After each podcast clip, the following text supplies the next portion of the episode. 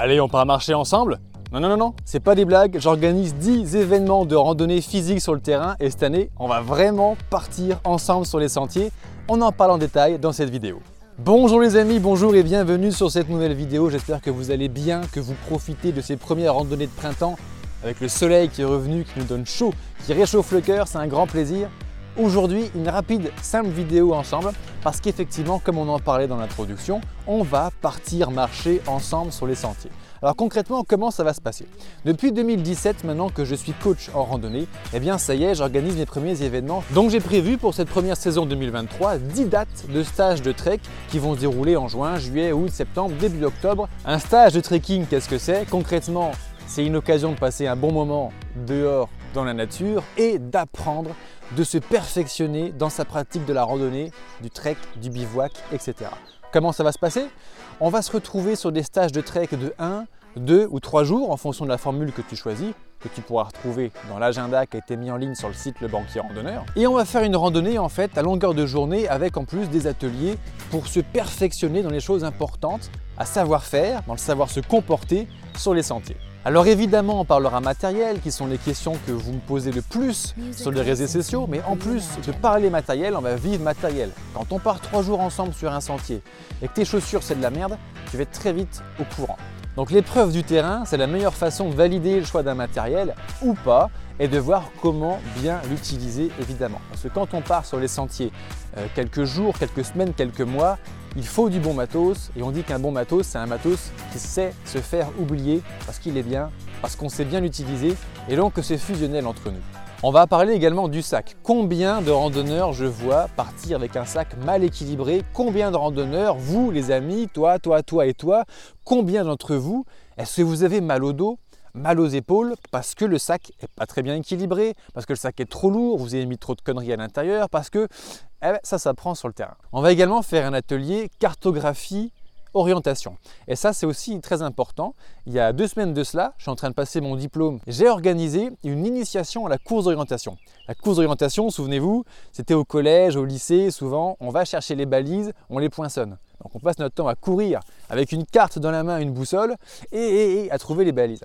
Et en fait, c'est incroyable sur trente Français lambda de voir à quel point en fait la carte, la boussole, Hmm, ben c'est pas si évident que ça en fait. Et même des gens qui randonnent finalement, euh, des fois il y a un petit doute sur la navigation et c'est un frein. Je connais beaucoup de gens qui me disent moi je ne pars jamais, mais jamais parler seul, jamais. Beaucoup de filles, beaucoup de dames d'ailleurs, mais pas que, mais pas que. Je ne pars jamais seul parce que je me paume. Je sors de chez moi, je me paume, je rentre dans une forêt, je me paume. Alors qu'en fait, avec quelques heures de pratique de la navigation, la carte, la boussole ou même le G P S, on peut se mettre aussi à, à l'heure, eh bien c'est beaucoup plus facile de partir sereinement, en autonomie et sans se paumer. On va parler aussi de l'eau à boire bien sûr, parce que quand on part en autonomie, l'eau c'est un élément super important. Un randonneur qui marche toute la journée, en plein été sous le soleil, ça boit deux, trois, quatre, cinq, six litres d'eau par jour. L'eau, il faut la trouver, pour ça, bah, fallait lire sa carte, et en plus il faut la purifier pour pas choper toutes les saloperies qui peuvent traîner dans l'eau, notamment quand il y a les filles derrière, les vaches qui pissent et qui chient à longueur de journée dans les ruisseaux. Attention à ça. Donc on va parler matos, eau, purification de l'eau. Et d'ailleurs, moi dans mon travail de, de, de formateur en randonnée que je fais depuis six sept ans maintenant, une grosse partie de mon travail, c'est d'essayer du matériel. Euh, moi je suis très curieux de savoir ce qui existe. Ça fait des années et des années que je vous parle d'un certain filtre à eau. Je suis en train d'en essayer un autre et donc on va pouvoir voir un petit peu les avantages et les inconvénients de chacun. Mais ça, on en parlera dans une autre vidéo ensemble. Et pour voir cette vidéo, il va falloir maintenant évidemment que tu t'abonnes, que tu cliques sur la petite cloche et que tu mettes un pouce. C'est gratuit, ça prend trois dixièmes de seconde et tu me remercies de mon travail, tu me permets de me faire un petit peu plus connaître chaque jour sur les réseaux sociaux. On va parler d'alimentation évidemment sur le terrain. Euh, bien s'alimenter, c'est super important quand on commence à encaisser vingt, trente, quarante kilomètres par jour avec un sac dans le dos, notamment en montagne. Forcément, il y a un moment de la journée où tu as un petit coup de mou. Donc, bien savoir gérer ses aliments, bien savoir quand prendre ses repas et le vivre sur le terrain avec moi, évidemment, ça va te permettre d'apprendre comment bien t'alimenter et rester en pleine forme en permanence sur le sentier. Moi j'en connais comme ça, ils ont traversé l'Europe entière en pleine forme, ça marche. Évidemment, dans notre petit groupe de randonneurs passionnés, on va organiser nos journées de marche. Quand on part trois jours ensemble avec deux nuits au bivouac, évidemment on va organiser nos étapes, on va organiser la journée, à quelle heure on part, par où on passe, on va apprendre à gérer les orages, on va apprendre à se comporter en montagne, on va apprendre à randonner en groupe, et cetera. Toutes ces petites choses qu'il faut savoir pour bien partir sereinement. Nous parlerons également préparation physique. Alors j'ai été le premier dans le monde de la randonnée trekking, en francophonie du moins, à parler de la préparation physique. Et au début, les gens me disaient « N'importe quoi mon gars, tu te prends pour Tibo InShape, n'importe quoi, il n'y a pas besoin de préparation physique pour marcher, il suffit de marcher. » Oui, bien sûr, sauf que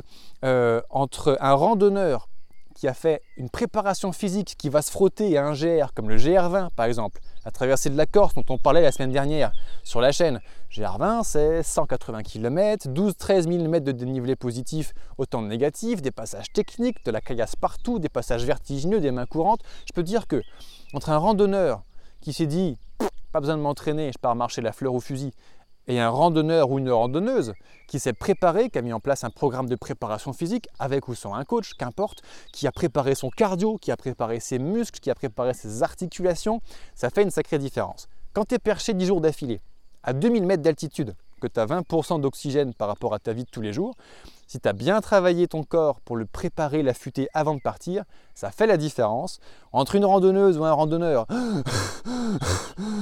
complètement capoute une fois arrivé au col à deux mille sept là-haut et un randonneur qui a kiffé, qui s'est défoulé mais qui a bien kiffé et qui peut observer le paysage, qui fait sa vie sur les montagnes. Évidemment, en passant deux trois jours ensemble, évidemment, ça veut dire qu'on va passer un ou deux bivouacs ensemble et ça, le bivouac, c'est aussi une énorme question. Alors, c'est pas qu'une question, c'est énormément un frein aussi. Combien de jeunes femmes me disent « David, je n'ose pas partir seule parce que je suis une fille, seule, je crains pour ma sécurité. » Il y a beaucoup de randonneuses qui ont témoigné sur les réseaux sociaux, les filles, allez les voir pour vous rassurer sur ce point-là. Les débiles mentaux, les décérébrés, les violeurs de reneuses, les cinglés, les psychopathes qui sont dans les villes, aux alentours des villes. Lorsque vous partez sur les sentiers dans la randonnée, il n'y a personne. Et les gens, il y, y a une barrière à l'entrée. Je ne connais pas un violeur de reneuse qui fait le G R vingt. Pourquoi ? Il y a une barrière à l'entrée. Marcher dix jours, faire trente bonnes par jour à deux mille mètres d'altitude, c'est fatigant. Les violeurs de reneuses, c'est des branleurs, c'est des baltringues, c'est des sous-merdes. Ils restent dans leur ville. Ils font leur prédation aux alentours des grandes villes. Donc côté sécurité, vous êtes infiniment plus en sécurité les filles dans la montagne que dans la ville, croyez-moi. Et, je parle des filles, mais évidemment, le fait de partir, marcher, seul, dormir tout seul dans la forêt, avec tous les bruits des animaux qu'il y a autour, les renards, les chevreuils, les sangliers, les renards qui rentrent dans ta tente pour voler ton bout de fromage, enfin, tout ça, ça fait du bruit. Quand on n'est pas habitué, on a une ville de, de l'occidental moyen, c'est un petit peu impressionnant. J'ai même des potes, j'ai un pote, je pense à un pote en particulier, un garçon de vingt-huit ans, bien structuré, euh, qui fait de la boxe avec moi, donc euh, un taux de testostérone suffisant, tu vois. Lui, quand je lui dis, mais c'est quoi ton, ton, ton, ton gros problème? Pourquoi est-ce que tu ne prends pas tes chaussures, ton sac maintenant, et tu pars traverser le Morvan? Il me dit, bah en vrai, euh, dormir seul dans une tente la nuit, euh, dans la forêt, je ne suis pas rassuré, je préférerais commencer avec d'autres personnes. Excellente idée. Là, quand on va partir ensemble dans mon stage de trekking, on sera un petit groupe de randonneurs de cinq, six, huit maximum. Je vais faire des petits groupes pour vraiment vous rencontrer, vraiment passer un moment avec vous et personnaliser le programme en fonction de ce que vous attendez. Puis tout à l'heure, je vous dis ce que j'imagine dont on va parler. Si vous avez une grosse question sur la préparation physique, au cours du week-end qu'on va passer ensemble, on s'axera un petit peu plus dessus. Si la grosse question c'est la carto ou si vous avez un projet en particulier, ne vous inquiétez pas, on va répondre à toutes vos questions. L'objectif de ces stages de trek là, c'est quoi? C'est que euh, vous soyez prêt à partir en autonomie, en sécurité sur les sentiers quand vous sortez de chez moi. C'est ça. Pour revenir sur le bivouac, une fois que ah, on ose franchir le pas, on part en bivouac. La biv- le bivouac, il y a une législation. On en a parlé il n'y a pas très longtemps. La vidéo a fait le buzz sur YouTube sur la réglementation, la législation du bivouac et du camping sauvage en France, mais aussi comment le planter. Eh ouais, est-ce qu'ils peuvent plutôt se mettre dans la forêt, dans un champ, au bord du chemin, pas au bord du chemin, dans les pâtures? C'est une grande question, ça dépend du terrain et on évolue. Et en partant, planter le bivouac ensemble, une nuit, deux nuits, Ça te permettra de mieux comprendre un petit peu où bien planter son bivouac. Pour celles et ceux qui ne sont pas encore équipés à cent pour cent, pas de souci, je vous offre un service de location de matériel. S'il te manque un sac, une tente, un duvet, un matelas, euh, tu as la possibilité de me louer le matériel le temps du week-end pour partir complètement équipé. En plus pour toi, ça te permettra d'essayer du matos que tu ne connais peut-être pas déjà et orienter ton prochain choix de tente par exemple ou ton prochain choix de duvet, on ne sait jamais. Alors où est-ce qu'on va se retrouver? C'est une excellente question. Comme vous pouvez le voir derrière moi, j'habite à la campagne, dans la diagonale du vide pour être précis, on est au beau milieu de la Bourgogne et donc je vais vous emmener pour commencer ma première saison deux mille vingt-trois de stage de trek, je vais vous emmener sur mes terrains de jeu préférés que je connais le mieux. On va partir dans le Morvan qui est la montagne dans la Bourgogne, on va partir à Fontainebleau, dans la forêt de Fontainebleau, juste à côté de la gare R E R de Fontainebleau, ça permettra à tous nos amis parisiens de nous rejoindre et on ira se défouler dans Fontainebleau qui est une belle forêt, une très belle forêt d'Île-de-France dans laquelle on peut bien s'amuser et même faire du bivouac, même s'il y a une certaine réglementation. Et en Auvergne, dans la Chaîne des Puys, près de Clermont-Ferrand, où j'ai habité deux ans, c'est mon terrain de jeu préféré. Les abonnés de la chaîne, vous savez que cet été, je vais vous, je vais vous emmener marcher avec moi pendant mes vlogs parce qu'on va aller traverser à nouveau la Chaîne des Puys, le Sancy, le Cantal, j'adore l'Auvergne. Donc on ira faire des stages en Auvergne, notamment le stage de trois jours, les quatorze, quinze, seize juillet deux mille vingt-trois de mémoire, où on partira de Clermont-Ferrand et on ira faire une grande boucle dans les volcans pendant trois jours ensemble. Bon, il y en a peut-être un ou deux qui ne me connaissent pas encore à ce moment de la vidéo, on ne sait jamais. Au cas où, je m'appelle David Blondeau, ça fait sept ans que je suis formateur en randonnée. Avant, j'étais banquier, c'est pour ça que mon site s'appelle Le Banquier Randonneur d'ailleurs. Et au bout de sept ans de banque, je me suis rendu compte que je me faisais chier à en mourir là-dedans. Donc, j'ai démissionné, j'ai vendu ma baraque évidemment et je suis parti traverser l'Europe. J'ai marché quinze mille bornes, j'ai marché un an et demi seul en autonomie sur les sentiers. J'ai accumulé une certaine expérience de ce qu'est la rando, le trek. C'est pour ça que depuis six sept ans, j'anime le blog, j'anime tous les réseaux sociaux qui vont avec. Je vous offre du contenu gratuit toutes les semaines, les chéris, que ce soit sous forme de vidéos, de podcasts, d'articles, de blogs. Pour ceux qui veulent aller plus loin, je vous aide déjà depuis de nombreuses années à vous préparer sous forme de formation vidéo, de coaching individuel ou collectif. Hein.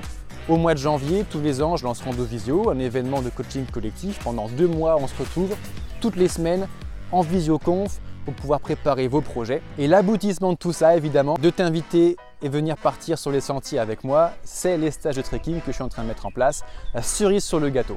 À travers la vidéo, on peut apprendre beaucoup de choses, prendre beaucoup de retours d'expérience, en apprendre beaucoup. Oui, c'est sûr, je le fais depuis six ans. Mais franchement, entre nous, il n'y a rien de mieux que le contact physique sur le terrain pour apprendre vraiment les choses et pratiquer vraiment les choses avec quelqu'un de plus expérimenté que nous. Alors tu trouveras là-haut et dans la description de cette publication tous les liens nécessaires pour aller retrouver l'agenda des dix dates de stage sur la belle saison deux mille vingt-trois, euh, les stages de un jour, deux jours, trois jours, à Fontainebleau, dans le Morvan, dans l'Auvergne, dans la Chaîne des Puys. Tu trouveras forcément ton bonheur. Je fais que dix événements, on sera six huit maximum sur chaque événement, ce qui fait qu'en gros il y a soixante-dix places. Je pense que ça va partir vite, donc si tu veux réserver ta place, c'est maintenant en cliquant sur le bouton juste en dessous. Et ben voilà. Alors pour changer la fin des vidéos d'habitude, je vais pas te dire à bientôt sur la prochaine publication. Non, non, non, je vais te dire à très bientôt, partir sur les sentiers avec moi. Ciao.